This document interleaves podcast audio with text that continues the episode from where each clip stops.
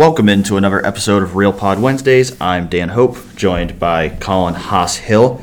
Going to spend most of this week's episode talking about Ohio State's defense for 2020. Less than two weeks away now from a start of spring practice. We've already previewed all the offensive positions over the last few weeks, uh, so we're going to try to knock out the defense today and then kind of move into a you know full scale spring preview uh, next week before spring practices get started on March 2. But it's remarkably soon. It feels like it does. It, it always sneaks up on you. It uh-huh. always sneaks up on you. And uh, every year I think like it's not going to sneak up on me, and then it proceeds to sneak no, up on me. Ab- absolutely. You got the uh, NFL scouting combine coming up next week as well. So I'll be in Indianapolis for that. Of course, Colin uh, following the basketball team uh, getting closer to the end of the season and conference tournament, NCAA tournament time. So uh, getting getting to be a busy time again in uh, Ohio State sports, even though uh, we're still over six months away till the start of the next football season.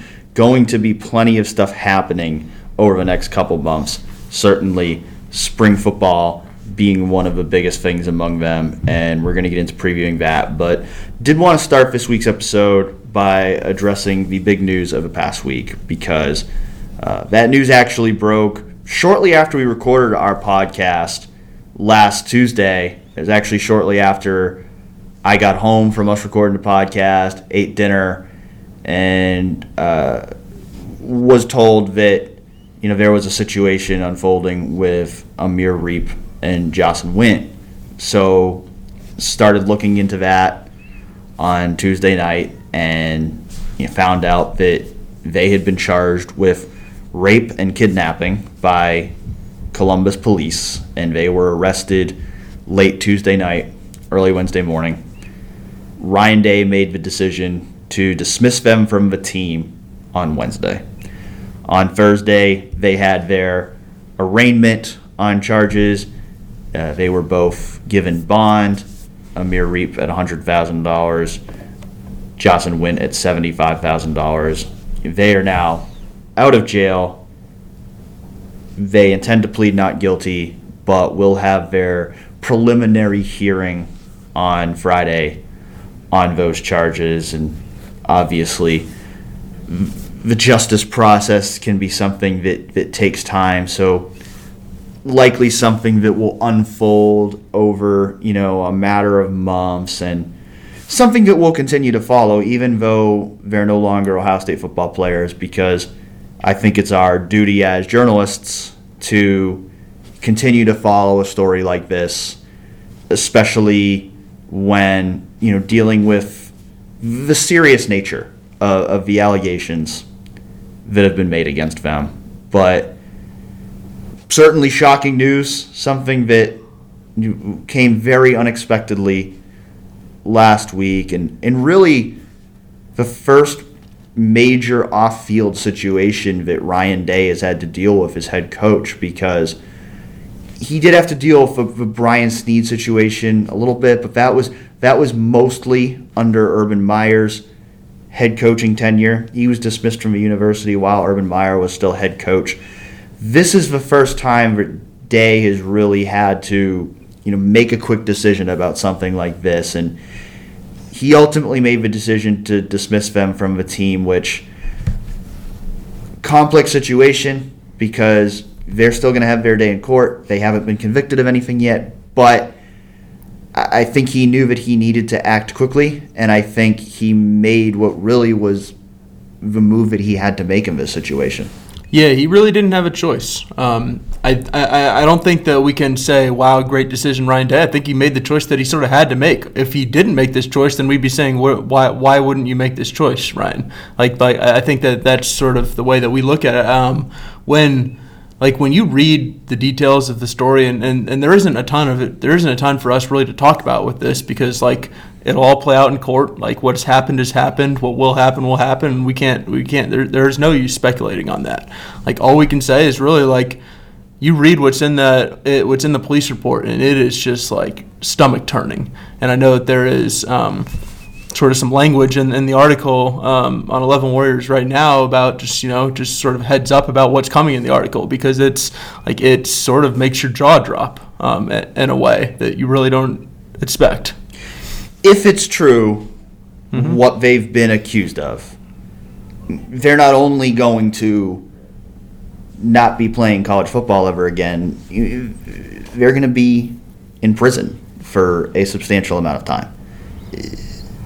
Like you said, it is not our job to speculate on how this will play out.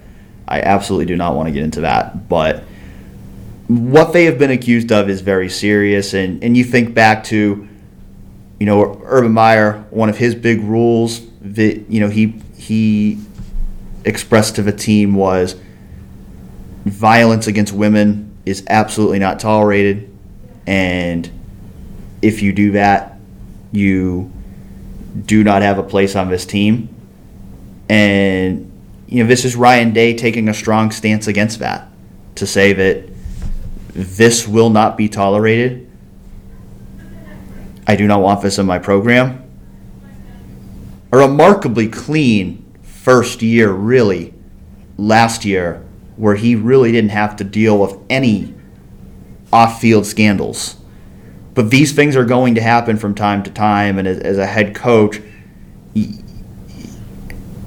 need to take a strong stance when these type of situations happen, or you get a reputation, much like I think Urban Meyer had when he was at Florida. You get a reputation of things are allowed to happen in your program, and, and, you, and you're fostering a culture where things can happen. Ohio State does not have that right now. Ryan Day does not want Ohio State to have that. And so it, it was necessary for him to take a hardline stance against this. Yep, he did the thing that, that anybody should do, and um, you know they'll sort of move on from there. Um, I don't really know that we can even really have a longer discussion on this because it's just it, it's just going to play out. No, and when we know that most of you want to hear us talk about actual football, and and and believe me, we don't want to be talking about this. We, Yes. if we never had to report on a story like this, we'd be happy because we didn't get into sports journalism to, to, to report on these kind of stories. We these kind of stories are not fun, but it is our duty as as journalists to cover these kind of stories and come up and you know we do want this we do want to be able to talk about these kind of things on our podcast when they come up and certainly feel as though you know stories of this magnitude are something that we should address but at the same time it's not something for us to analyze it's not something for us to speculate we try to save that for actual football So you want to do the impossible transition to actually talking about a little bit of football here? Yes, yes. It it is a difficult transition, but as we said, we, we do want to get into talking about Ohio State's defense for the 2020 season because there's a lot to talk about there. A lot of changes. Going to have, you know, they only have a few returning starters on that side of the ball. With you know, Chase Young is gone, DaVon Hamilton and Jashon Cornell are gone, Malik Harrison's gone, Damon Arnette, Jeff Okudah, Jordan Fuller are gone. So a lot of turnover on that side of the ball, and a lot of a lot of interesting position battles and and different things that need to be sorted out this spring for us to watch. Yeah, it's it's fascinating because you sort of it, it- it's very different from from what happened on offense. I think uh, I think just largely when when you just look at what the offense has, your just eyes immediately go to Justin Fields. And Justin Fields returning is the defensive equivalent of if Chase Young returned. And they just don't have that guy on defense. They don't have that absolute stud. Now you can say Shaun Wade and for all I know, next year at this time, we're going to be talking about Shaun Wade as a top 10 pick. But point being, if he declared for the NFL this year, he wouldn't have been a top 10 pick. They don't really have that stud, and they don't really have um, necessarily the, the depth of experience studs that you sort of look at the offense and you look at Wyatt Davis and, and Josh Myers, that they might be two of the best offensive linemen in the country. I think on defense, you just see a lot of potential and a lot of guys that we've sort of been wondering, like, what can this guy do if he's given a bigger platform? We're going to see that this year. Yeah, I think Shaun Wade is a stud. I think it's a. I think I, I'm. I'm gonna say that Shaun Wade's a stud. I think That's safe to say. What? Sorry, I probably should have phrased that better. He's not the Chase Young, Justin Fields stud. Like he's not the guy who I think just changes literally everything about your side your side of the ball. If that makes sense. Yeah, I would agree with that. I think he is I do think it's, and I think his return is absolutely enormous for this Uh, defense. hundred thousand percent. in part because of who else they're losing in the secondary, and in part because he's a really, really talented player who can do a lot of different things. And I think, I don't think there's any doubt that he is the most important player on their defense going into the season. With eh, with the lack of experience they have around him in the secondary, they need him to be a guy. He, he's going to move we think from that slot corner role to, to playing that outside corner role, and they need him to be this year's version of Jeff Okudah. They really do because eh, they don't. They, I, I shouldn't say they don't have that elite pass rusher, but we don't know yet if they're going to have that elite pass rusher of Chase Young's level, and we don't know how well the rest of the secondary is going to play. So it's going to be really pivotal for Shaun Wade to be able to be that guy who makes a huge impact on the game at what I would think is one of the most important positions on the mm-hmm. defense. position by position. You want to start up front a little bit because I know we've been doing this in recent weeks, just one by one, knocking them down. I know we got five today. Yeah. Well, the defensive front is going to be interesting because, as we just talked about, they don't have Chase Young anymore. Yeah, And you just start there and then you just work your way around that. I, I, I think the the feeling that most Ohio State fans have, and reasonably so, is that well, Larry Johnson's the defensive line coach, and he's reloaded year after year, so he's just going to do it again. And they have talent. Uh, there, there's no doubt about that. But I, I also think it's important to keep in perspective that this run they've had from Joey Bosa to Nick Bosa to Chase Young, those are three guys who are absolutely special, special players. Those are the type of players that you typically you're only supposed to have one of those guys in a generation, and they've had three of them Back to back to in back. in five years. And the and the guy and the last guy to do it was arguably the best defensive player in Ohio State history. Yeah, I think at least you can say arguably the best season that a defensive player has had in Ohio State history. So those are enormous shoes to fill. And t- to me, I, I- think to expect that there will be no drop off when you lose a player of Chase Young's caliber, to me, that's almost an unrealistic expectation. No, I'm not really sure how you could how you could say that. I think that um, just looking at the defensive ends, I think that when we think of who can be the next Chase Young, your eyes just immediately go to Zach Harrison Yep. because he came in as this physical freak that you've known about since he was 15 or 16 years old. Back when he was like a, a sprinter, a six foot six, 240 pound sprinter, uh, which is a fascinating photo to go back if you want to go back and look at those pictures. Um, but I think he had five sacks last year, and and he he started um, he started in the Fiesta Bowl, which was the last game of the year. And the fact that Larry Johnson actually put him out there to start, I think, tells you a lot about what he thinks of him. But he wasn't Chase Young last year. Like we'd be totally lying to you if we said um, he was even sophomore Chase Young, because sophomore Chase Young had ten and a half sacks without anybody else um, on the defensive front getting consistent pressure the way that he was. Can he be that? I think he can. Will he? Hard to know right now because we haven't even seen him go through spring practice. I think there's I think there's an incredible amount of potential in that body. Absolutely. I think sophomore Zach Harrison is capable of being sophomore Chase Young. I do too. I don't. is- I don't think sophomore Zach Harrison is going to be junior Chase Young. yes, because and that is a clear distinction. That is the distinction between a great pass rusher and an all-time great pass yes, rusher. yeah, and a a Heisman Trophy finalist, unanimous All American Bronco Nagurski and Chuck Bednarik Award winner.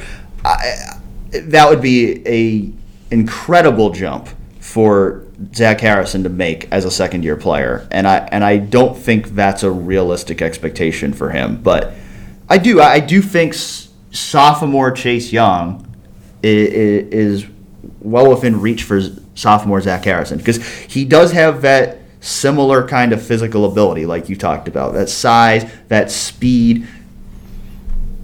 He's that rare kind of physical specimen, and I think the way he came along as a freshman is very encouraging because he played a lot more as a freshman than you typically see for a Larry Johnson defensive lineman, and like you said, even started in the biggest game of the year. So I think that's a big indicator of you know how far along he is and how confident they are in his potential. But I, I still think there's going to be a drop off from Chase Young, and I think I think it's going to have to be more of a committee by approach, where I think you know last year it was so much just about what Chase Young could do. I, I think Zach Harrison is is the leading candidate to kind of make up for what you lost with Chase Young, but I think you also need your other defensive ends, whether that's Illanet, Avidor, Rice. Illanet Avidor Rice needs to go to the front of the library, apparently. well, that's not us, but. uh I hope she makes it. Beyond beyond Zach Harrison, I think Tyreke Smith is certainly another guy that you look at who can fill some of that pass rushing void. Jonathan Cooper, of course, you're coming back for another year. You know that's an unexpected benefit that you have, and, and he's going to be a crucial guy, especially you know for being a veteran leader with some experience on that defensive line. And Tyler Friday is another guy who I think will, will play a lot in that rotation. But I think you're going to need multiple guys to step up. It, you, you, you can't put it all on Zach Harrison. Yeah, that's the key. Um, I actually just looked at it. I actually overshot the amount of Zach Harrison sacks. He actually had three and a half, which reminded me nobody else had more than three and a half sacks. He was a defensive end last year, which is remarkable because if you remember during the season, there was all this talk about, well, here's how Chase Young benefits the rest of the team. He gets all the attention, then everyone else gets one on ones, and they get to go rush the passer too. That didn't actually really happen on the other side of Chase Young. Zach Harrison had a, had a, had a solid freshman year, a, a, really good freshman year compared to most freshmen, but compared to the, the average Ohio State starting defensive end, I think it was just solid. Um, Tyreke Smith had three sacks as well. Jonathan Cooper didn't play a ton. I think if you want to look for growth, I think you just have to look for who's going to be surrounding the stud pass rusher. And I think you need both the stud pass rusher and the secondary guys. And last year, Chase Young was so freaking good that you didn't really need a ton from the secondary guys, and they didn't get a ton from them.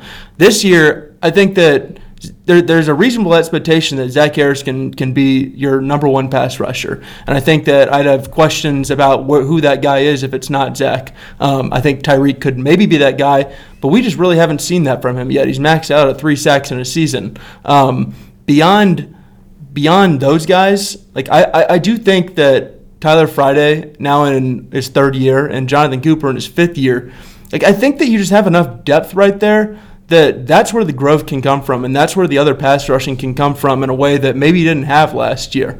And they do have really good depth at defensive end. They've got Javontae Jean-Baptiste as well, who who saw some playing time last year. Noah Potter's a guy going into his second year who who could play. I mean, you know, you've got some freshmen as well uh, Darian Henry Young, Jacolbe Cowan, Ty Hamilton all coming in. So they've, they've got a lot of options at defensive end. They've got a, a lot of different guys who could theoretically work into that rotation this year. But I think those I think that those first four uh, of Jonathan Cooper, Zach Harrison, Tyreke Smith, Tyler Friday, I think that's going to be the core of your rotation. It's really going to be those four guys who really need to step up. And, and I think Coop and Tyreke are, are, are the two guys in particular that I look at as guys who are highly touted recruits, guys who I think have been hyped up for a couple years now. And I think this is the year where you really need to see it from them, where they they really need to take that next step and become the players that they've been supposed to be. Because I think both of them would would admit that they haven't quite become the players yet that, that they believe they're capable of being. Yeah, Tyreke Smith is fascinating because when I talk about finding that pass rush you can build around, like Tyreke Smith may be that guy. Like there is a chance. Like he was a top 35 overall recruit who's in his third year. I think a decent chunk of the reasoning of, of why he maybe hasn't had that breakout yet is, is injury luck. Um, and if you get over that and if you stay healthy, maybe there's a chance that, that you get to become the, the player that you want to be. Cooper's fascinating to me, though, because if you had asked me, I think if we had this conversation a year ago and we were talking about Jonathan Cooper, I know that you know that I would have said, well, he maybe we know who he is. Maybe we know who he is right now, and, and that's a that's a great leader who is really good against the run, who is a fine pass rusher, but who isn't really going to be lighting the world on fire. I think he had maxed out at two and a half sacks. We didn't really see a healthy Jonathan Cooper last year. It will have been well over a year, uh, two years basically, since we had seen a healthy Jonathan Cooper by the time that he actually suits up and plays. He's a little bit of a wild card, and you really never say that about a fifth year senior who's a two time captain, which he will be. But I'm not 100% sure what, what they're going to get out of Jonathan Cooper. And may, like, can he take it to the next level? Can he be like an eight sack guy? He maybe. And and really, that's what they need without Chase Young. They need a couple of these guys to take take the strides that you had mentioned.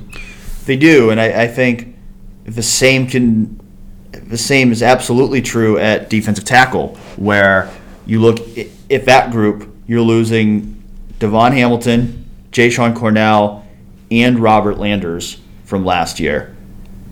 Without Chase Young, again, those guys just become more important. And I think I think the first guy you look at, if you're looking at a breakout star in that group, I think the guy everybody's going to look at is Tommy Togiai because I think he's a guy who has probably been ready, especially this past year, to be more of a third string nose tackle.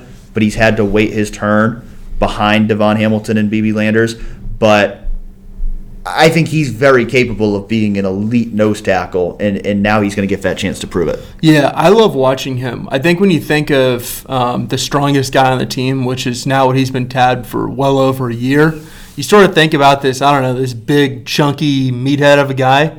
Like Tommy Togiai is really quick, and he's he's pretty fast down the field too.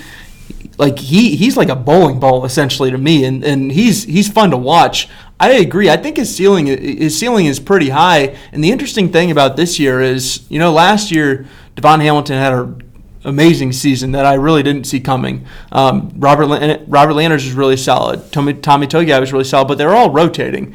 I think Tommy Togiai has a chance to take more snaps than really any of them did last year because I think Antoine Jackson is really the only other guy in the mix who I think is probably going to be rotating with them. The reality is their numbers are a little down right now. They are, yeah, tackle, especially at nose tackle. Because they only have six guys on scholarship right now who are for sure defensive tackles, and those are Tommy Togiai, Antoine Jackson, Haskell Garrett, Taron Vincent, Jerron Cage, and Jaden McKenzie. And in terms of guys who've actually seen a lot of playing time, the only two guys who really fit that bill are, are Togiai and Haskell Garrett, who has rotated in at that free technique spot and he could be the starter there.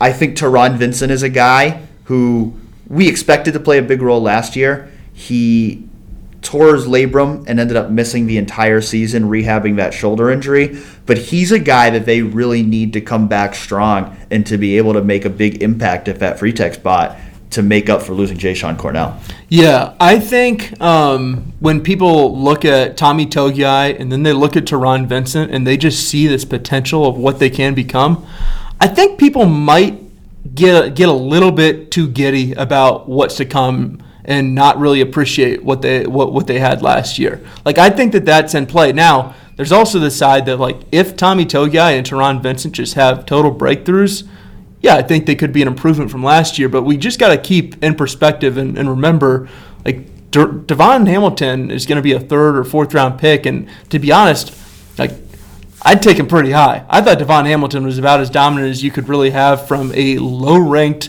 nose tackle who you didn't really think a ton of, who's in his fifth season, and he breaks out that late. And I thought Jashon Cornell was really solid too. I think that this group has a pretty high ceiling, and I think the floor is a, a, little bit lower than, than what Ohio State had this past year. I absolutely agree. I I I, I mean I've nothing against those guys, but I think a drop off is more likely than an improvement this year because I just don't think they have a ton of experience there. They don't have a, a ton of proven guys there. Like I said, I think I think Tommy Togiai is going to be excellent. Yes. I think Taron Vincent. I think Taron Vincent can be, but he's played. I mean, I think he played 90 snaps or something as a freshman. So he's totally unproven, and we're talking about him as a potential starter. Haskell Garrett's another guy who's talented, but uh he's another one of those guys like a Jonathan Cooper, Tyreke Smith, where I think now we need to see it. Uh, he, he's a guy who's now a senior, and I think he's played okay, but I don't think he's he's really done anything at this point in his Ohio State career. Like And he was a top 75 if you were going to think of high of school. what's the most memorable play in Haskell Garrett's career, you I, I couldn't name one. It, Yeah, it just it just hasn't happened yet. So he's one of those guys. Antoine Jackson, another one of those guys. But you know they need to take that next step. That those are guys that are going to be top four defensive tackles on this team next year, unless Jerron Cage or Jaden McKenzie makes a big move. So they need guys to step up. We know Larry Johnson wants to be rotating at least two guys at every spot.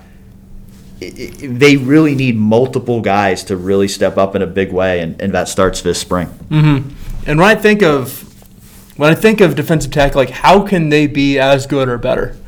I'm not really sure that they can get to that point without Taron Vincent being who we think Taron Vincent might be able Yeah, to I- be. I agree. I think he's really the swing guy in this room. Like if Taron Vincent, if, if he has, if he, if the injury still is bothering him a little bit, if physically he isn't where he wants to be in his third year, which is really important for someone on the line, and that's something that we just don't really know right now because we haven't seen him on the field. Like if these are things that are holding him back, I'm not I'm not 100 percent sure that, that the defensive tackles will, will take a step forward this year. And I also think this spring, one of the things that you're going to be evaluating is Larry Johnson is if those defensive tackles aren't where they need to be, then who can you move inside from defensive end? Because they've got a lot more numbers at defensive end. You know, I think you look at the freshmen who just arrived. I think Darrion Henry-Young and Jacolbe Cowan are both guys who could potentially end up at defensive tackle if they need them there. I mean, even a guy like Tyler Friday is big enough where you could theoretically put a little weight on him and move him into that free technique spot, kind of like Jashon Cornell moved back and forth. So I think that's something that you have to look at as well. I think you're going to enter spring playing those guys at whatever positions you think are best for them. But I think you have to, you know, maybe experiment a little bit and look at where there's guys you can kick inside to beef up that interior depth a little bit. Yeah, I think one thing I'd mention too um, is last year the Rushmen package didn't die, but the Rushmen package changed, and there weren't a lot of packages where there's four defensive ends on the field. I think that this year you're going to see the Rushmen package return in a big way Completely agree. because you've got Zach Harrison, Tyreke Smith, and Jonathan Cooper, all of whom I think are going to be on that package. And I think Tyler Friday, like you said, he's got a defensive tackle esque body in the same way that Ty, the, that Tyquan Lewis did. I remember he told me that he used to be called Baby Tyquan back when he was uh, when, when he was getting recruited. Yeah, I, I, I think it'll be more like it was a few years ago. I think there Yep. will be packages where those four defensive ends are all on the field together. Yep, I think I think that'll be the And case. they're all big enough guys where they we we've seen them all line up inside at times, so they can all. It's not like two of them have to play defensive tackle in that package. They're all versatile enough guys where you can move them around in that package, and they can each play the different roles in that Rushmen package. All right, before we move on, do you want to hit on each of those two positions? Who's the one guy who you're most interested to see in the 12 minutes of spring practice that we watch? Sure. I mean, I got to go with Zach Harrison at defensive end because you know we talked about you know his upside. Can he take that next step to become that superstar this year? I mean, he, my eyes are absolutely going to be on him in this spring. Yeah, I'm absolutely fascinated with him and, and the other two, um, Tyreke Smith and Jonathan Cooper. But to to pick one of those guys, I will say Jonathan Cooper because I just think he's a little. I, I think there's a chance that he's different than the guy that we saw last time. He, he was really healthy on the field when we saw him in his in his junior year at Ohio State, which will be back in 2018. Which by the time that he plays in 2020 is going to feel like a lifetime ago. And defensive tackle, for the same reasons I picked Zach Harrison, I will say Tommy Togiai because I do. I think he has he has the ability to be an elite player at that nose tackle position. And now that he's going to be on the first team defensive line, I'm intrigued to see what kind of player he can be this year. Reasonable. I'm going to go with uh, Taron Vincent just because I think he's the swing guy there. Like I think he could make them better than last year, and I think if he maybe isn't the guy who you hope that he becomes, then I think that they're probably going to be worse than they were last year at the position. Moving forward to the linebacker position, I think if you just look at the list of names, to me, I think I think this is probably the deepest position on the entire team. You've got a lot of different guys who can play at this position, and that starts with Tuf Borland and Pete Werner, both now third year starters at this point. I'd fully expect that Tuf Borland will be starting middle linebacker this year. Pete Werner will be starting Sam linebacker this year. Baron Browning, he's also played a lot the last couple years. My guess is he will move out to weak side linebacker and and take Malik Harrison's spot in the starting lineup.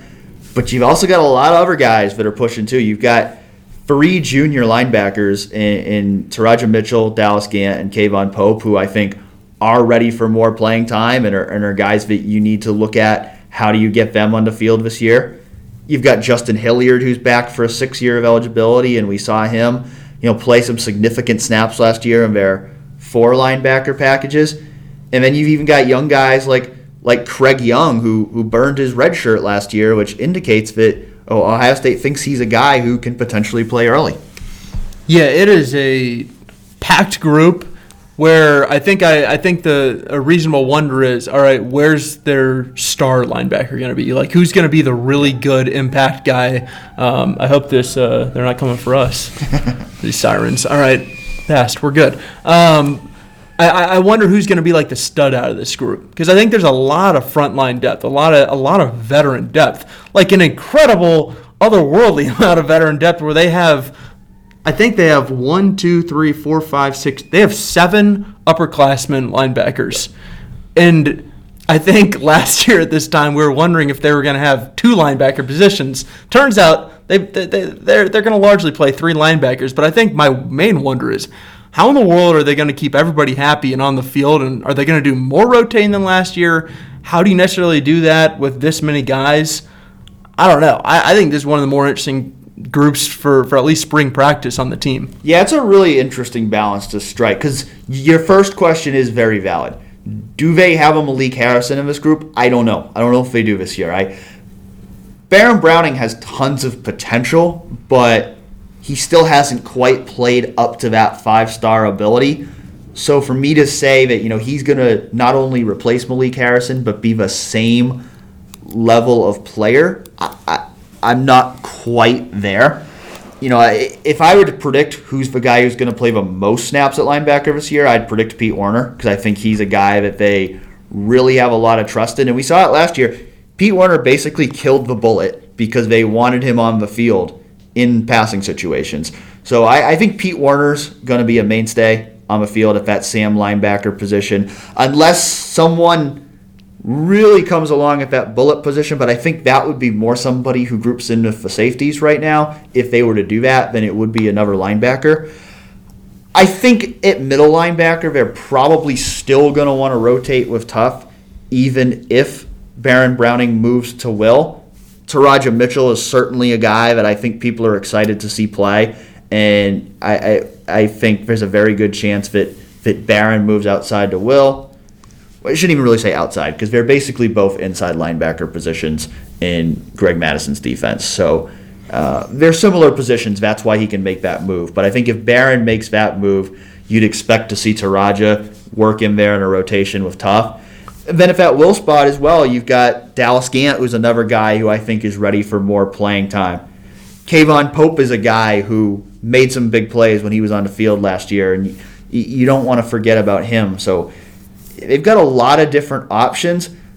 They didn't seem to be overly inclined to, to rotate at the Will and Sam spots last year, but they certainly have the guys to do it if it's something they want to explore. Yeah, it's a good point by you that last year they, they had the chance to rotate and they just didn't. And it, and it makes you wonder was it because Al Washington didn't want to rotate his linebackers or was it because the linebackers weren't ready to rotate? and that's hard for us to really know because we're not in there, and, and Al Washington will never say uh, these guys aren't good enough to play. that's that would be a bad decision on his part. Yes, He's not going to ever do that. Um, but um, I think just position by position. So at Sam, Pete Werner is about the number one lock that we have at this group. That Pete Werner is going to start. He's going to play the most, and he's really not going to come off the field because the they they really love him. They do.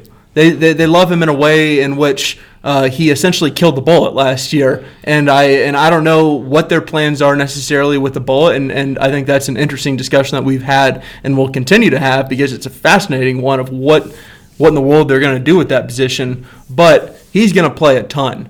Middle linebacker. I know Tuf Borland's a, a much maligned uh, player. I know people like to criticize him online, the internet commenters. Not What? not not big People tough. are critical online. Colin? yeah, I know. This Wow. is- This this, might be a shock. wow, I can't believe it. Yeah. Um, he's gonna start at he's gonna start at Mike. I agree with you that I don't think I don't see the the Baron Browning Tuf Borland combination going forward much more. Like I think I think I think Baron Browning's going to get a chance to start, and I think that that chance is going to come at weak side linebacker because Tuf Borland's the guy at Mike. He's going to be a three-time captain, the second ever. In And I think State if history. Baron doesn't start this year, that's a disappointment because this is a five star recruit. This is a guy who is supposed to be a superstar. So as a senior, that's a guy you want in your starting lineup, not as a rotational player. Yeah, out of high school, you imagine that he he's in the same Chase Young, Jeff Okudah, Shaun Wade type of um, stardom, becoming a first round pick, and he has those physical gifts. I think when you see him on the field, I think maybe a little bit too often you see him out of position, and I just wonder like a guy with those physical gifts, you just got to do something with them, and if it's starting at will, if it's just putting him in certain packages, if it's rushing him more, if it's putting him at defensive end, I'm not sure exactly how you do it, but I think you just got to get him on the field somehow, some way. Yeah, and I think he was absolutely at his best last year when he was playing downhill. I think when he's Yes. put in positions to blitz, I think he's a fantastic blitzer. I think he's you know really really good at making plays around the line of scrimmage. Yeah, I think he's still shaky in coverage. Um, you know, I, I- I think when he's in space, I, I think he can make mistakes, and so that's why I don't I don't know that I see him as an every down player like Malik Harrison was. I I, I think there's a, a step in his development that needs to happen for that to happen. And I don't know that it needs to happen because they have so many other guys, but I don't I don't I don't think you need to force your starters into being every down guys if, if that's not what they are. But I, I would expect Baron's role to increase. I, I, I think I, I think you know he, he i again if he's not a starter this year that would be a disappointment and I think he has a chance to you know maybe play the second most snaps at linebacker this year. Yeah, and continue on the on the middle linebacker thing. So there's Tuf Borland. He's going to start. My question is, if it's not Baron Browning, who's going to be the guy they're rotating with him or backing him up? I mean, the guy who immediately comes to mind is Yeah. Mitchell. He was a former top 50 recruit. My question there, though, is is he just too similar to Tuf Borland on the field? Did, did they play? I mean, the, the interesting thing about Tuf Borland and Baron Browning is that they're pretty different players. Like Baron Browning, when you think of him, he's a physical marvel. He is super fast. He's super big. When you think of Tuf, he's more the old school Big Ten linebacker, maybe a little bit slower, but like they always say, he gets the defense set up. He gets he puts people where they need to be. Yeah, I think that's a that's a good question. We we saw it last year where Tuf and Baron would rotate and where they basically played the same role on early downs, but when they moved into their passing packages, Tuf was almost never on the field. They would and Baron's role in those nickel packages was different than any role that Tuf played. So I don't necessarily know that my thinking would be that you know if, if you're in a, a a nickel package, and I if you're in a nickel package, Baron and Pete are probably going to be your linebackers on the field in mm-hmm. most situations. I, I, I think Tuf and Teradja can and probably will rotate in that base defense. You know, I think if you're if you're looking for another guy for those, you know, maybe those free free five packages where Baron was typically the guy alongside Malik and Pete in passing situations, maybe that's where Dallas Gant comes in. Maybe that's where K'Vaughan Pope comes in. Yeah, there's a lot of versatility here. Um, and I also think there's enough difference in, in a lot of these guys that when I ask the question of like who's going to replace uh, or who's going to rotate with, with Tuf, I think I ask it because I'm not really sure. Like, I think the obvious answer is Teradja Mitchell. But then I wonder, like you said, situationally, like Baron Browning might be that guy who still comes in and plays middle linebacker in passing situations. But on first and second down, are you really going to rotate a, a middle linebacker? I'm not 100% sure on that. And I think that that's where Teradja Mitchell, like, this is an important spring for him to just get his foot in the door. I, I know last year he had a little bit of injuries um, that were holding him back. Um, third year now, he's going to be a junior. And I think it's unfortunate for all these guys that Ohio State couldn't have recruited all three of these guys with the idea that they'd all be sitting on the bench and really, like, I think you can partially say it like they could overtake the guy in front of them but I think they also maybe imagined, I don't know, a Baron Browning would be gone. Something like that. They might have not imagined that, that Tuf Borland would become a starter so early in his career. And all of a sudden they're left with seven guys. We haven't even talked about Justin Hilliard, really. Yeah, and one of the questions we were asked this week by Grand Lake Salina was any chance that one of one or more of the to be true junior linebackers, those being Teradja Mitchell, Dallas Gant, K'Vaughan Pope, redshirt this year. And you know, that's a question that you know we had talked about a little bit last year, I think, and you know wondered if that was something that should have happened. And, and I, to me, I think you look in hindsight and, and, you think, man, when these guys were true freshmen, yeah. you probably should have redshirted a yep. couple of them because they didn't play much then. They mostly just played on special teams, and you you burned a year of eligibility that I think you know those guys would probably benefit from having now. Do I think it will happen this year though? I, I would guess no because I think I think especially got Teradja. You look at it last year. He was hurt. He missed a bunch of games before he had played four games. If they were going to redshirt him, that was their prime opportunity to do it, and they didn't do it. So I'd be surprised. I do think all those guys are going to play this year and, and you know, and I, and I think they are important, you know, parts of the depth chart and rotation. So un- unless one of them, you know, suffers an injury that takes him out for the year, I'd be surprised if any of them redshirted. Yeah, you so rarely see that this late in a career. I do think it is like I think you mentioned the the roster. I think the roster was mishandled in that sense, where like they didn't need to play all those guys when they were freshmen. Um, this they is, really only played on special teams. Yeah, this is one more thing that you can blame Billy Davis for, I guess. Back, uh, all the way in 2020, you can go blame Billy Davis. Congratulations, everybody. Um, but you really can because if, if one of these guys is a redshirt sophomore, like one, I think you'd feel a lot more confident about maybe where they're going to be in two years. Like the fact that they would have them on the uh, to on the depth chart down the line, and, and I think right now it's it's great for them right now to be so top heavy because they got a billion options. Like if, if they really screw this one up, it would be hard to fathom because if if if three of seven guys, if you can't put three of seven guys on the field, I'm not I'm not sure what you're doing. Um, but they, they, they made a mistake along the way. Um, and I think that if you look at what they did last year with Tommy Eichenberg and Craig Young, I think that shows you what you can do um, correctly, which is Craig Young, they thought was further along and also healthy. And uh, they didn't redshirt him, and they redshirted Tommy Eichenberg, who I think maybe they think will be here for four, maybe five years, and they want that option at least. I think that's just the smart way to re- manage a roster. roster. Yeah, yeah. I mean, it, it's and, we have seen, I, I, think Ryan Day did a conscious effort to do that last year. If you just look at the roster in general, like we saw it at running back as well. Yep, running back. Crowley didn't redshirt, but Steele Chambers did uh, on the offensive line.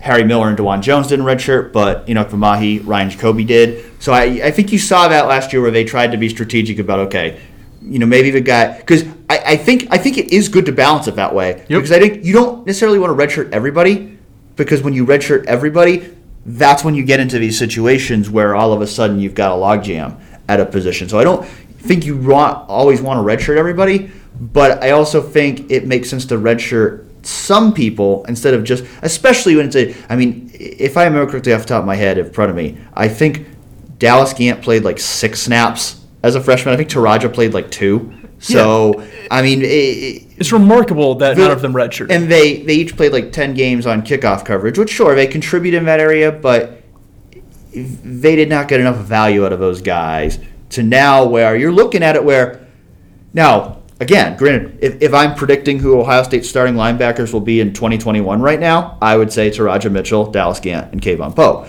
But we're looking at a reality for those three guys where they might all potentially really only have one year to really get to show what they can do. Yeah, it, which is sort of crazy when you think about it. I know Ryan Day had maybe a few weeks ago talked about the importance of fifth year seniors in the program. Like, this is what they have this year, and then what they won't have in 2022, which is a crazy thing to say that we have to talk about 2022. But, like, let's be honest, they're talking about 2022 within the building. Like, they're thinking about, like, how will we look down the line? How do we keep Ohio State where Ohio State should be? Like, so we have to think about that too. And no, I don't think they're going to redshirt any of these three juniors right now, unless, like you said, an injury happens, which is unfortunate for them because, like right now, unless unless uh, one of them wows and, and becomes maybe the starter at will, I think likely they'll at, at, at most be be one year starters. And they do have some young talent coming up behind those guys.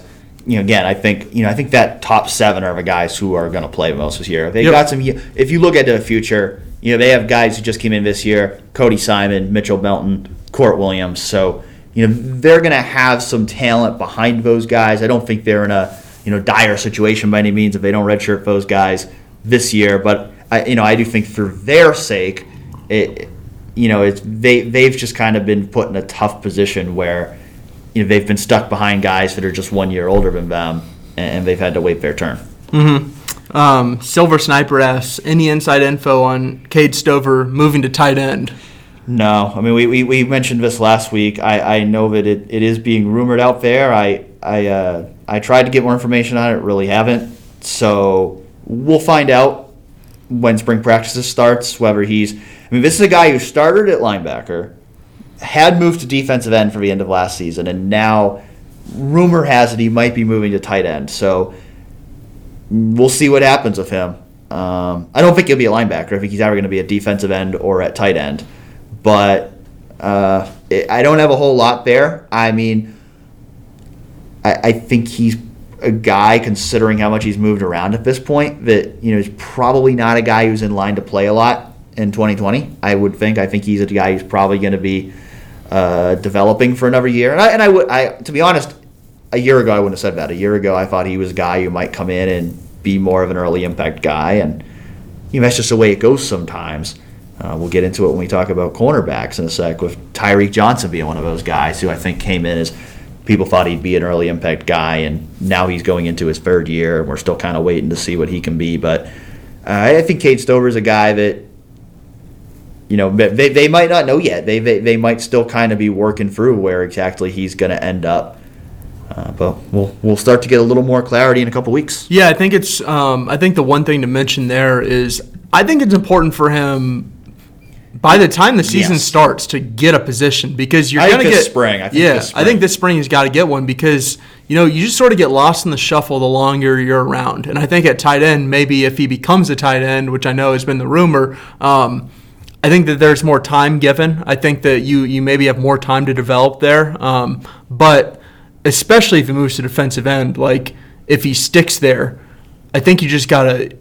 You, I, I don't think you can waste any time with your development, especially because the way that he was talking to me when I was talking to him um, before the Fiesta Bowl, it's like he felt really raw there still. Um, and if he's moving again, he's going to feel really raw in another position. And it's like you just got to stop at some point and you just got to keep him out of position. And I know. Um, I don't know. I think I think he's an interesting case because, like you said, he came in. I, I thought maybe he, I don't know, could push for some playing time. Push at least not to at least not to redshirt immediately. The good news of him is he did he did redshirt last year, so they, Yes. he does Yeah. still have four years eligibility. I think he's a really physically gifted guy, so I, I, I think he's somebody that, in due time, whatever position he ends up at, could be an impact player for the Buckeyes. But I, I think at this point we're probably looking more toward 2021 with him than we are with 2020. In the be my- 13 seconds of spring practice, who are you gonna keep your eyes on? Man, there's so many options. There are. linebacker, but I'll go with Taraja Mitchell because that's a guy that I think we've really been excited to see for a couple years now. Kind of expecting him to to break out and and have a chance to make an impact in that linebacker room, and you know we'll see if that door opens up for him this year. But I I, I think it could. So that's a guy wearing a new number, number three this year. Interested to see what he can do. Yeah, I'll go with Baron Browning, um, just because last opportunity for a guy who came in and we thought maybe could be a top 10 pick down the line as a linebacker and really just hasn't developed into the guy I think that we think he can be. Will he get there? I don't know. The spring's going to be big to have that first step and maybe even secure a starting job. Speaking of new numbers, all is right in the world. Sevyn Banks is finally wearing number seven. Thank God. This took way too long. And speaking of Sevyn Banks, he's going to be a very important player this year because we talked about it before about that secondary. And Shaun Wade, we've talked enough about him. It- there's no doubt he is the most important player in that entire secondary.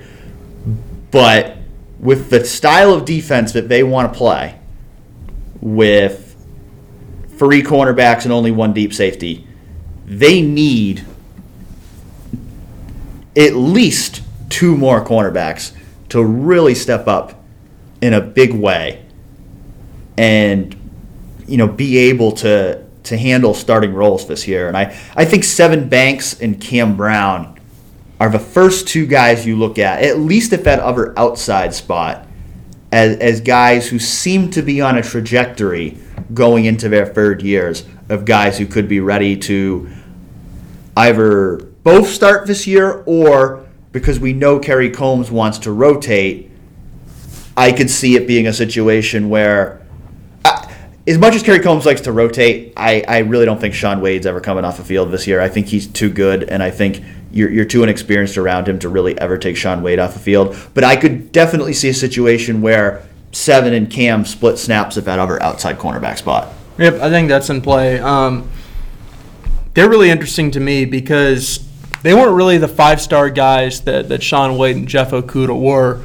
but they're now guys that we've heard about for, for, for maybe a year or two. Um, I know probably a full year for Sevyn Banks and maybe like six months or so for Cam Brown of like these guys are coming on. And these guys, the light bulb's clicking a little bit, and they've got a lot of physical talent, and maybe they can be really good and maybe even great.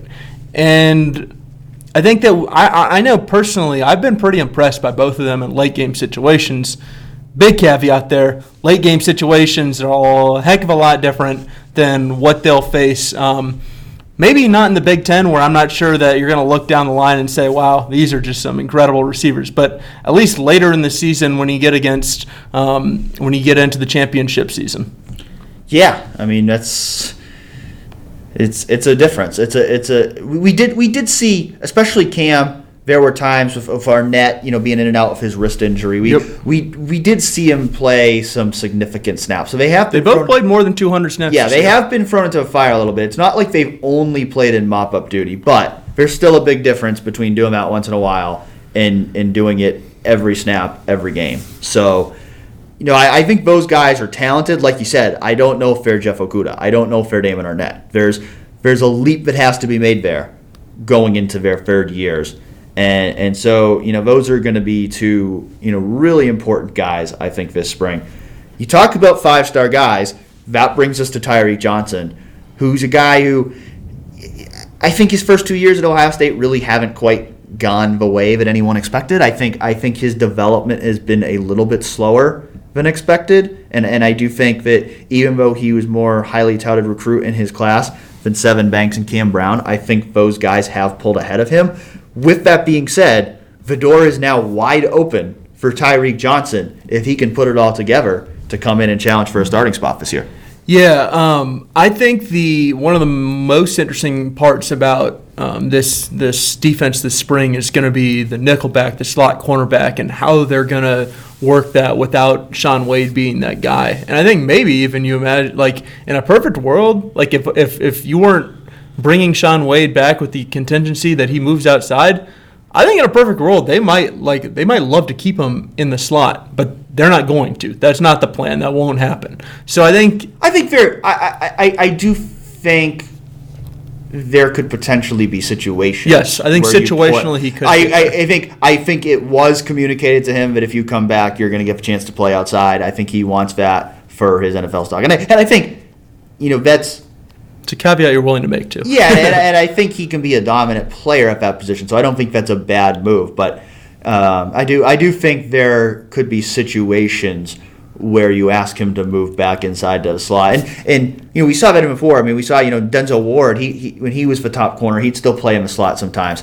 You know moving a guy to a slot is not a demotion. There's I think there's situations where putting him, especially you know if you, you're playing against a team that has a really good slot receiver or something. I think there might be situations where you, you, you do need to put him back in the slot, but it's not going to be an every every snap kind of deal like it was last year. Yeah, and the every snap um, nickelback slot cornerback.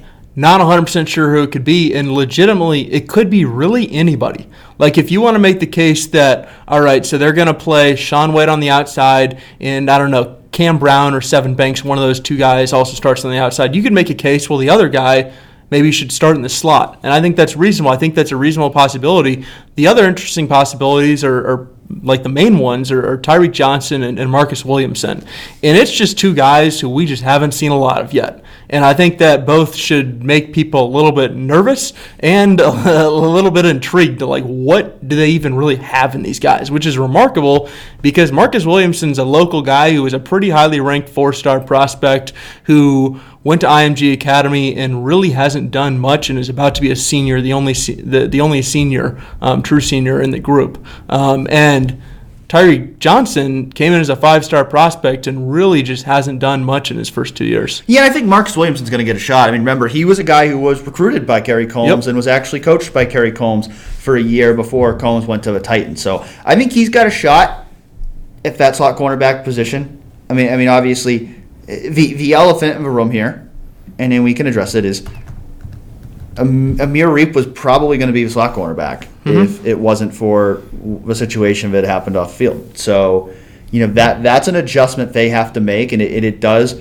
in, increase the level of uncertainty in that secondary going into this spring. But I do think it's an opportunity for a guy like Marcus Williamson to that you know he has a chance to seize. Where you know again a guy who who has been buried on the depth chart. I think battled some injuries as well in his Ohio State career, but he's going to have that chance. All these guys are going to have that chance this spring because they're they're certainly going to be rotating guys in and out all spring long trying to figure out who, who's ready to step up and be a starter. Yeah, and the question I have too is what is Kerry Coombs going to look for in a slot cornerback? Because if you think about Tyreke Johnson, Marcus Williamson, not a lot of similarities there.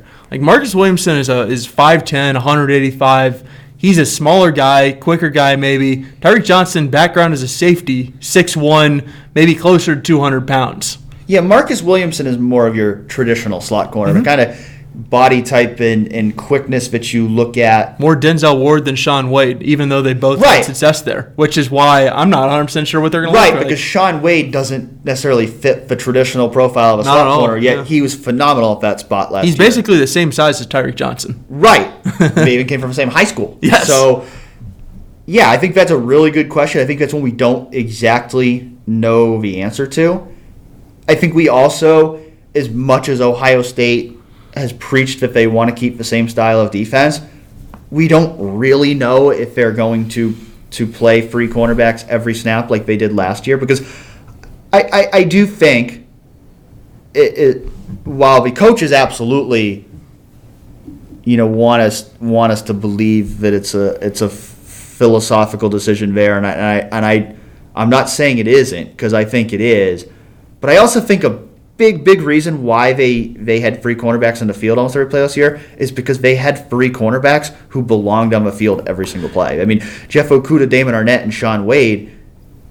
Two of those guys are about to be early round NFL draft picks, and one of them could have been. So they needed when you talk about having your best 11 on the field those three were undoubtedly among your best 11 last year you had to get them on the field this year I think it's probably pretty likely that you're not going to have free cornerbacks in your best 11. And so I, I, think because of that, you might have to adjust and you might have to use more two safety packages or, or you might have to do some different things just depending on, on who emerges. Yeah, I think there are probably like four or five reasons why they wouldn't use three cornerbacks as much. Like you can just go down the line of well, one, they had three guys who were basically playing at a first round level um, at cornerback, which is remarkable. Two, they had a guy in Shaun Wade who was both really quick and really physical at the slot, and it sort of allowed them to do a lot of things that I think if you don't have a guy like Shaun Wade, you just can't do. Three, you have Chase Young, and Chase Young just lets you get away with stuff, and including that. Four, I think Jordan Fuller as a tackler is something that they're just not going to have next year. And I know I asked Kyle Jones this a, a, few weeks ago because I think it's really interesting in, the, in this package. And if you do the one deep safety look, it's really one on one if a guy breaks through the first two levels and gets to the third level. It's that last safety versus whoever um, is going to get tackled. And when it was Trevor Lawrence, Josh Proctor couldn't bring him down. If Josh Proctor can't bring guys down with like 95 degree consistency, I'm not really sure how you can play this this three corner look nearly as much as you did last year with, with only one deep safety. Yeah, I think that's a really good and important point because that middle safety, Jeff Hafley called it the eraser. That guy has to be rock solid on the back end. And if if he's not, putting a guy in that position could potentially be very dangerous for the defense. And I hate to define a guy by one play, but the reality is until this season starts, the play that people are going to remember so far from Josh Proctor's career is him getting juked out by Trevor Lawrence. And that's going to give people qualms about him being that middle safety, that one middle safety. I think Josh Proctor has a ton of talent, and I think he has a potential to be a star. But Jordan Fuller was, and Jordan Fuller honestly was probably the most underrated guy on the defense last year because he was just so rock solid on that back end, and I, I think the corners got more attention because they made more big plays. But you know that role that Jordan Fuller played is so important on the defense. And, and, and, he's basically the opposite of what Josh Proctor is. Like he was sort of the safe guy in the back, back who was never going to really make any mental errors. He was always going to make the tackle. He wasn't really the ball hawking guy. Josh Proctor is like compared to Malik Harrison. Like he's a crazy person back there. Like I think he's the kind of guy who, in a, in the perfect season, when you imagine what Josh Proctor can be, it's like a six seven interception season. Like you think of of of the you've you've just heard his name compared to um, Malik Malik Hooker enough times that it's like, all right, now I have just I just have high expectations for him as a ball hawk in a way I didn't really have for Jordan Fuller, but the role fit Jordan Fuller perfectly, and I just wonder this specific role, like how easy it is it to fit what Josh Proctor does well into it. I don't, and I, I don't know that right now. You bring up Malik Hooker. I think I think Marcus Hooker is another guy who's going to push for playing time at that safety spot this year. And I, I do think we're going to see more two safety looks this year. I, I think Proctor and Hooker are the two lead guys to play those roles.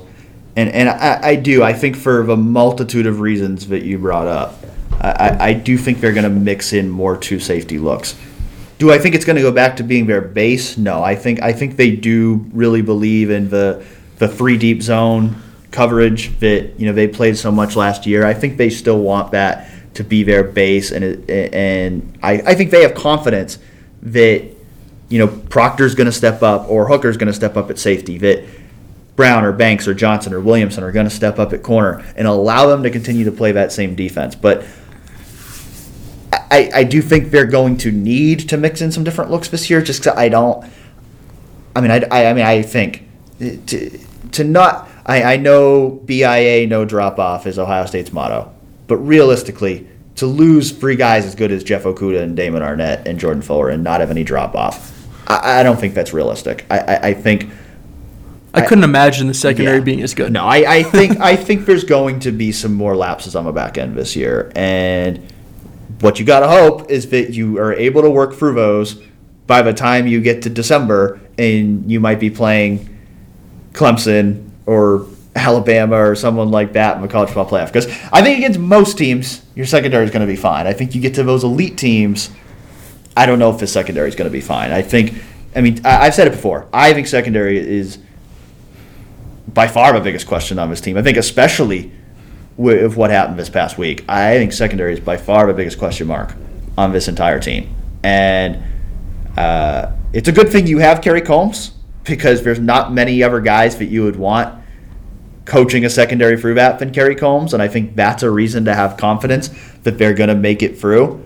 But I do think there's going to be some growing pains for that group, and I think there are a ton of question marks that have to be answered this spring. Yeah, I should mention too that like the way I see it is it's just sort of totally the opposite of the linebacker situation in that you know they've got seven linebackers that can play all kinds of different positions and they can throw all kinds of different packages. At, in the in the secondary, like I think the reason why you would not play as many three three cornerback packages is to get a second safety on the field. But my question would be, who's that second safety? Like, could it be Marcus Hooker? Sure, but why should I have more confidence in Marcus Hooker than I would in a third cornerback? I'm not. I'm not totally sure. I just think there's a lot of uncertainty at both second, at both safety and cornerback. That like you can see some of the potential there, but there's not a lot of experience at those positions. And this is and this is once again like why even just having Shaun Wade in the room is really huge. Yeah, I mean, can you imagine like the level of concern right now if Shaun Wade wasn't No, back? no, this position would be a total mess. I think they'd be in enormous trouble if Shaun Wade wasn't back. Yeah, no, he is he's he's huge. All right, so we'll let you lead off this time. Cornerback, safety, whichever one you want to start with. Who's the guy that you're most intrigued by going into this spring? I'll just start with safety because it's, to me it's just I'm just going to take the obvious pick. Um, Josh Proctor is is is my guy because we've known for a while that Josh Proctor is going to start. What what what kind of starter is he going to be though? Like how good can Josh Proctor be? Do we get a sense of that in the spring? I don't really know, but I'm just interested to see him out there with the first team defense and what it looks like and, and what people are pe- people are saying about him. Yeah, I mean, I think I could, I could definitely say Marcus Hooker here because I, I do think that he's going to play significant snaps this year, and I think he is a guy that they need to be ready to play. But another guy, I don't know if he's a safety or linebacker or whatever, but he's listed as a safety, so I'll go ahead and use him here. I'm really interested to see where Kourt Williams lines up. I don't think he's a guy that's going to play a lot this year, but we talked about the bullet. This is a guy who was recruited to be a bullet, and we don't really know if that position exists. So I'm interested to see is he practicing with the safeties? Is he practicing with the linebackers? Where they're using him, because he's a guy, I don't necessarily know that he's going to play a lot in, in 2020, but I think he's a guy that has the potential to be very important to their future. Yeah, I have literally no idea how they're going to use him, which is what makes him so interesting. Um, at cornerback, I'll I'll leave Tyreke Johnson to you because I just imagine that that's going to be your guy. Um, I'm going to say Marcus Williamson because I have literally no idea what to expect from him. I can't say I've remembered uh, a single play of his that, that I've seen on the field. I can't really say I know this is what he's really good at. He's been pretty silent since he's been here. Um, and I've been covering the team his whole career, and I just don't really know much about him. I want to learn something about him because this guy really might he might start this year, and I don't really know anything about him.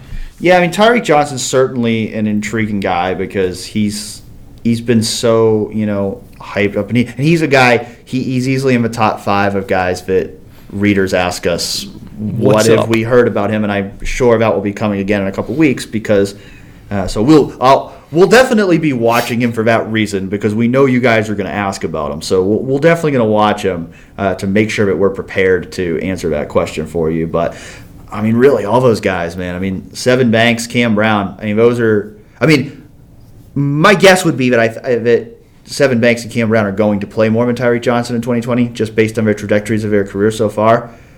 So those are really important guys to watch this spring as well. Dan's gonna have seven eyes. Dan's gonna be watching them all. Is his answer? It's hard. I mean, it, it's so hard because, as Colin alluded to, you know, we typically only get to watch, you know, maybe a half hour. We, we, we haven't been told exactly yet, you know, how much availability we're going to get this spring. But, Yeah. you know, it's not a full practice. It's typically only a few practices each spring. And you want to watch everybody, and, and you can't. So you, you, you just try to you try to watch as much as you can. And, you know, Colin and I and, and you know, Zach Carpenter will be there with us as well. And we try to coordinate and try to make sure we're all watching different things. But it's it's so hard. A lot of times you, you, you leave one of those practices and you go, damn, I forgot to watch this guy, or, or man, I wish I had looked at this, or you read someone else's practice observations and go, well, I didn't see that. So I'm guessing what this other writer on the Ohio State beat observed is correct, but I don't know because I didn't see it with my own eyes. So it, it, it's very difficult. They, they purposely make it difficult for us because they don't want us to be able to tell you everything that they're doing in spring practice. But uh, yeah, it's we talk about all the guys we want to watch, and then you get out there and you just try to watch as much as you can in a very short period of time. Yeah, and spring's impossible because at least in fall you have an idea of maybe I want to watch this. Spring you go and it's like, I want to know what all 85 guys are doing right now, and you can't do that. Other guy I should mention though is Cam Martinez, just because like where in the world is Cam Martinez? Well, he's not in, not here this spring. Well, I guess he's going to be in Muskegon, Michigan. yeah, Colin's going to be going up to Muskegon. Apparently, I apparently on the first day of spring practice, I'm going to be making an impromptu trip because I forgot that Cam Martinez isn't an early enrollee. Even It's okay. though, I did it. Even on, though I talked to I him did it like on National ago. Signing Day. I tweeted that Cam was going to practice on both sides of the ball this spring, which was incorrect because he's not going to be. But the first part of the tweet was correct. But And Lejond I Cavazos and Ryan Watts are going to be interesting to watch too Yes. because they only have five returning scholarship corners. So you're gonna, unless you bring in a transfer, you're gonna have a freshman on your two deep. So in a, in a normal situation, I would never really expect either of those guys to be competing for playing time in year one. And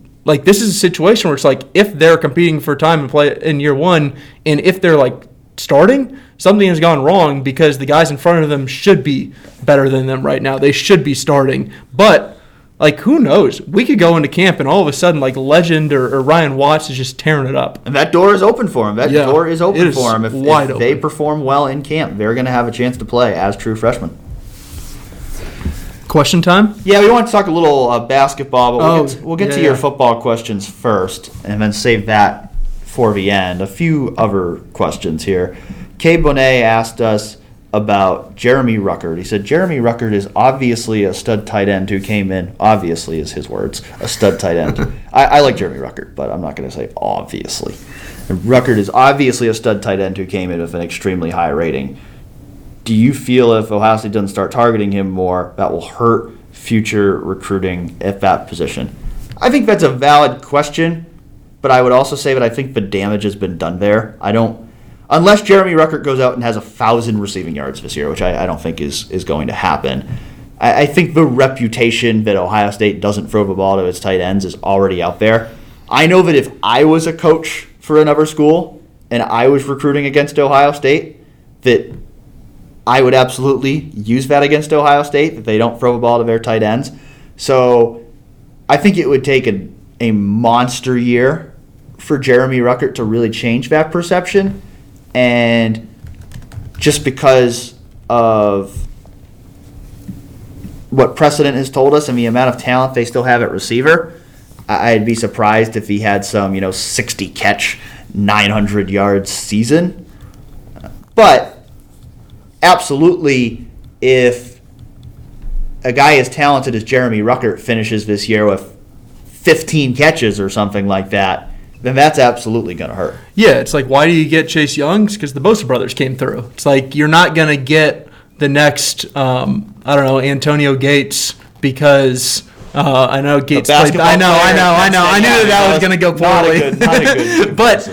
NFL Antonio Gates. All right, are we on the same? We're all on the Yeah. same page here. Sorry, I, I didn't know who the number one tight end in the 2020 recruiting class was offhand, but I will get that next time. But the way I see it is, you know, like who have their guys been? It's like Joe Royer, an in-state guy who is relatively low ranked for, for an Ohio State target. You have a you have a commit in 2021 who is a three-star prospect from Colorado. It's it's like what are, is he going to hurt their target in recruiting? I'm not sure he's going to hurt it. I just think he's not going to improve it if he just does the same thing that Jeremy Ruckert has done. Um, Jeremy Ruckert did last year. Um, like you said, damage has been done in a way. It's like people still want to play for Ohio State, but they're not going to go out and get a, a five star, high end, four star tight end every single year because people just know what Ohio State is, and that's fine. Ohio State has been pretty good with their tight ends, um, but no, I don't think they're going to get a Jeremy Ruckert every single year. Yeah, and we talked about it last week that, you know, I, I, I think they should throw the ball to Ruckert more this year. I think Yes. they need to find ways to utilize him in the passing game because I do believe he's really talented. I think he's ready to take on that bigger role, and I think he can add a different dimension with, with his size, you know, his inside receiving ability. I think he can add a dimension that makes that passing offense more dangerous. But at the same time, they also still have a ton of talent at receiver. So I don't think they're going to force feed Ruckert the ball, and I also don't think if you're Ryan Day or Kevin Wilson that you can be game planning thinking, well, we got to throw the ball to Jeremy Ruckert four times today because we need to bolster our tight end recruiting. At, at the end of the day, you've got to you've got to call the plays that help you win the game. I, I do think that for the strength of Ohio State's offense, it would be in their best interest to throw the ball more to Jeremy Ruckert this year. But I, I also don't think you're going to force feed it. Next question from Lil Trouty. Who would you rather take home to meet your parents? Larry Johnson, Luke Fickell, or Mike Vrabel? Well, this one's easy for me because my dad is a diehard New England Patriots fan. So I think my dad would probably love to meet Mike Vrabel. So I don't think that's really what you're asking, but that's going to be my answer because the guy, my dad would definitely uh, love to love to meet Mike Vrabel. Yeah, that is the perfect answer for the uh, Dan Hope household. Um, I don't know. I, I mean, part of me is just like Larry Johnson just seems like my parents kind of guy. but Mike Vrabel is Mike Vrabel, and I just want to see Mike Vrabel meet my parents, so I'm definitely going to pick Mike Vrabel. As a, Mike Mike Mike Vrabel is probably you know, not the guy if he was your girlfriend's dad that he'd probably intimidate you a little bit. Oh, that that would be the question: is if if you, if your girlfriend's dad was one of these guys, who would who would you least like it to be? It's Mike Mike Vrabel, Vrabel. and it ain't even close. Yeah, it's, it's it's Mike Vrabel. He's he's he's an intimidating he's an intimidating man. Uh, Yes. Great coach, uh, uh, and I think that's part of why he's a great coach. But he's he's an intimidating guy. He is not a guy that you would want to mess with. Last question, again and juiced. What are the most hallowed numbers in Ohio State football history? One selection per category, offense, defense, overall. And and Juice may not know this, but he is not talking to people who really are going to be just dialed in on this answer. Yeah, I was gonna say like ask like uh, our Matt Guttridge this question. He would Oh he gosh. would be great at answering this. Um, Give it to Remy. Yeah, this is a this is a hard one uh, for me. I mean, I mean, I think the obvious answer is 45 with Archie Griffin. You know, there. I mean, that's you know, you still see, you know, decades after he's played, you still see the the 45 jerseys all over the stadium. So you know, to me, I think that's the obvious overall offense. However you want to go with that.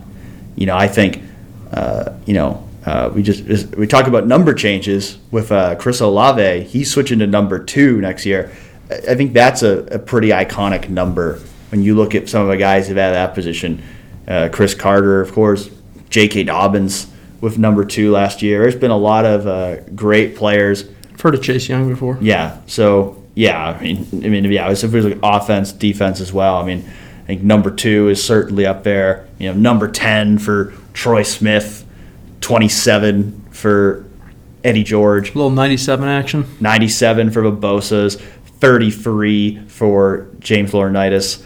Uh, those are some of the ones that, that come to mind for me with admittedly not giving this a ton of thought. Yeah, I think 45 is the cool one because it's like, how in the world did someone so good wear number 45? And I maybe there's a story there, but I don't know. Well, I think part of that's just the era too. Yes. Like I think, you know, like I think back then 45 like where jersey numbers were not such a big thing and now I sound like a get off my lawn kind of guy talking about uh, jersey numbers. But uh, yeah, I think that's a big part of it. I mean, like you know, I'll be disappointed if Justin Fields doesn't wear 45, is what I'm trying to say.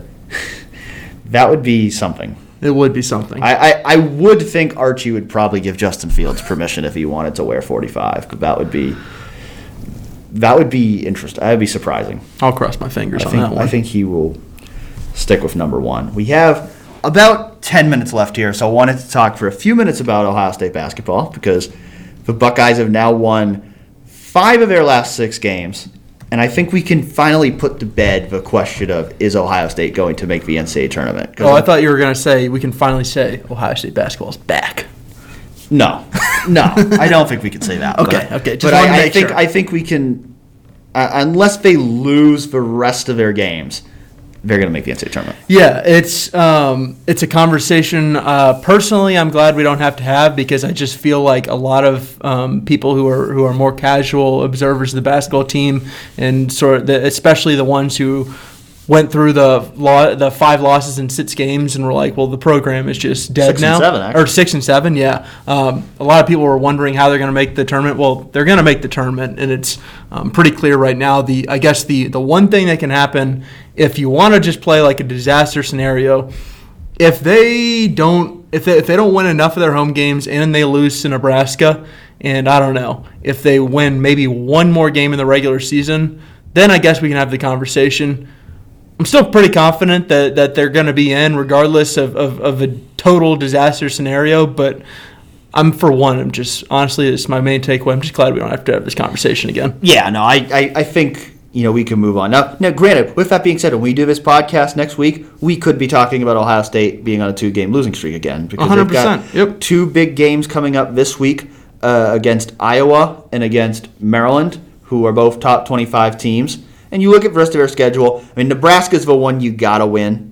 You know, Illinois, I think, is a team you should beat, but you know, you, you- know, Caleb Wesson probably said it best. Uh, uh, what is it? A win, a win in the tens. A, I, I don't even remember the exact quote, but it was a good quote. It was something like a any win is good in the 10 or something like that. You get the gist. the gist is The gist is Caleb Wesson calls the Big Ten the 10, and that's funny. whether it's Chris Holtmann, Caleb Wesson, you talk to anyone on his team, they recognize how deep and how challenging the Big Ten is this year. So they're going to appreciate every win, even even if blowing a, a- a twenty point lead against Rutgers and only leading by three in the final minute is cause for concern for most people. They're not looking at it that way because they recognize how tough it's been to win in the Big Ten this year. They have won five of their last six, so I think at this point, at least temporarily, it's fair to say they've turned the corner at this point where, you know, the slump that they were in, I think they've broken out of that. You know, the rest of the way, I, I, personally, I wouldn't say they turned the corner. I think I think it's I think what, what the second thing you said is is more accurate. I, I don't think really a, a corner has necessarily been turned. I think a corner has been peaked. Like I think I think you can maybe see how they um, become the team that they want to become, and especially in the last game against Purdue. Like I think I think that that was as important a game as, as really any they had in the stretch for one main reason. It's really just the defense was the best defense that I think you have seen Ohio State play in two months at least. And I think you can make a case it was their best defensive performance of the year. Um, a little bit sneaky, and I know most people probably wouldn't think this just because of the way that the Big Ten is, and, and maybe you've seen Ohio State score. Ohio State's not exactly scoring in the hundreds in, in, in Big Ten play, but I, here, per KenPom, here are some of their, their stats, just offense defense, because I think it's interesting. Like their their their defense has, has been sort of straggling behind their offense for the duration of the Big Ten. So their adjusted offensive efficiency is fourth in the Big Ten. Adjusted defensive efficiency is eighth. Effective field goal percentage on offense is first in the Big Ten. Effective field goal percentage defense is tenth. Three point percentage in the Big Ten is first. Defensive three point percentage is 14th. Like those are some pretty stark differences. Um, and if you look up and down, like I think it's just pretty clear that the defense hasn't been as good as, as Chris Holtmann wants it to be. And I think when Chris Holtmann came to Ohio State, you imagine that defense was going to be his calling card a lot of the time. And especially on this team where I think Caleb Wesson is a really good offensive threat. But around Caleb Wesson, there's just questions. There's there's there's like, can, how can you get consistent play out of Duane Washington? Like, can Justin Ahrens be on the floor long enough to, to become like the, the, the consistent three point threat maybe you want him to be? Uh, without DJ Carton, what can CJ Walker be? Can Luther Muhammad consistently shoot the three? Uh, EJ Liddell maybe hasn't come on in the way that some people wanted him to offensively. You're never going to run plays for for Kyle Young. And so there are just a lot of questions of when when the when it gets a little bit tougher um, in, in, in a month and, and the Big Ten tournament starts and then you get into the NCAA tournament. You know, I think that you're going to have to have your defense rise in a way that you just didn't see for about two months there, which to me was more worrisome than anything you saw on offense. Yep, I completely agree. I think I think if you're going to be able to win in the tournament, if you're going to win in March, you've got to be able to win games like the game against Purdue. I, I even though their offensive numbers have been pretty good, the reality is you still really only have one primary scorer in Caleb Wesson. And if he's off his game, it really, really hurts their offense. And so I think it's going to be crucial for them to be able to play good defensive basketball. I think if, if in March, if, if you're you know giving up easy frees and, and, and you're forcing your offense to score a lot of points, I don't think that's going to be a recipe for success for Ohio State basketball. Yeah, and we've seen both against um, at home games against Wisconsin and Minnesota that like this is a team that when it got tough at the end of the game and it was close, their offense just didn't come through, and their defense just needs to get them in a position where if the, where it's the defense that, that that needs to win the game rather than the offense. Like this is not a team when it comes down to it, you don't want if you're an Ohio State fan, you don't want the ball with two with two seconds to go down two points. That's that, that that's just an uncomfortable position for this team to be in, just because I, I just don't know if they have that guy. They don't have a Cassius Winston on their team. They have Duane Washington. They have Justin Ahrens. They have Caleb Wesson. These are these these are good offensive players. I think Caleb Wesson can be a great offensive player, but the guys around him, I don't know. You're not going to find that consistency that some other teams have. You got to have that defense playing at the level it did against Purdue. Buckeyes are on the road at Iowa on Thursday, back home against Maryland on Sunday. What do you think? Can the Buckeyes win at least one of those? I think uh, uh, I think you want a split out of these two. Like I think you are okay with the split. Obviously, you love to win them both. That's stating the obvious. But I think that you're okay if you win one of them. They're both pretty hard. I think that the one thing I'll look at in Iowa. Um, can this team defend a really good offensive team on the road? Because I just talked about the the offensive numbers. I was first in the Big Ten in adjusted offensive efficiency. So they're going to be a huge test to, to an Ohio State team that really has, has struggled on the defensive end. And they're they're a good shooting team too. Ohio State hasn't defended the outside shot well. I, it, it's going to be a fascinating challenge. Also, this is Justin Ahrens' time for revenge, baby. uh, did, did he have 27 points against Iowa yeah. last year? So uh, no pressure, Justin. Yeah, Justin's been pretty hot shooting a free lately, so uh, we'll see if he can keep it up. We're about out of time for this week, so uh, I want to thank you guys again for uh, listening to our breakdown of the defense. Hopefully, we were able to answer all of your questions that you've asked, and uh, spring football right around the corner. So uh, next week we'll spend some more time previewing spring practices, which begin on March 2, and you know probably talk a little bit about the NFL scouting combine as well, since uh, 11 Buckeyes are going to be in Indianapolis next week, and I'll be there as well. So thanks again for listening in, guys, and we hope you tune in again next week.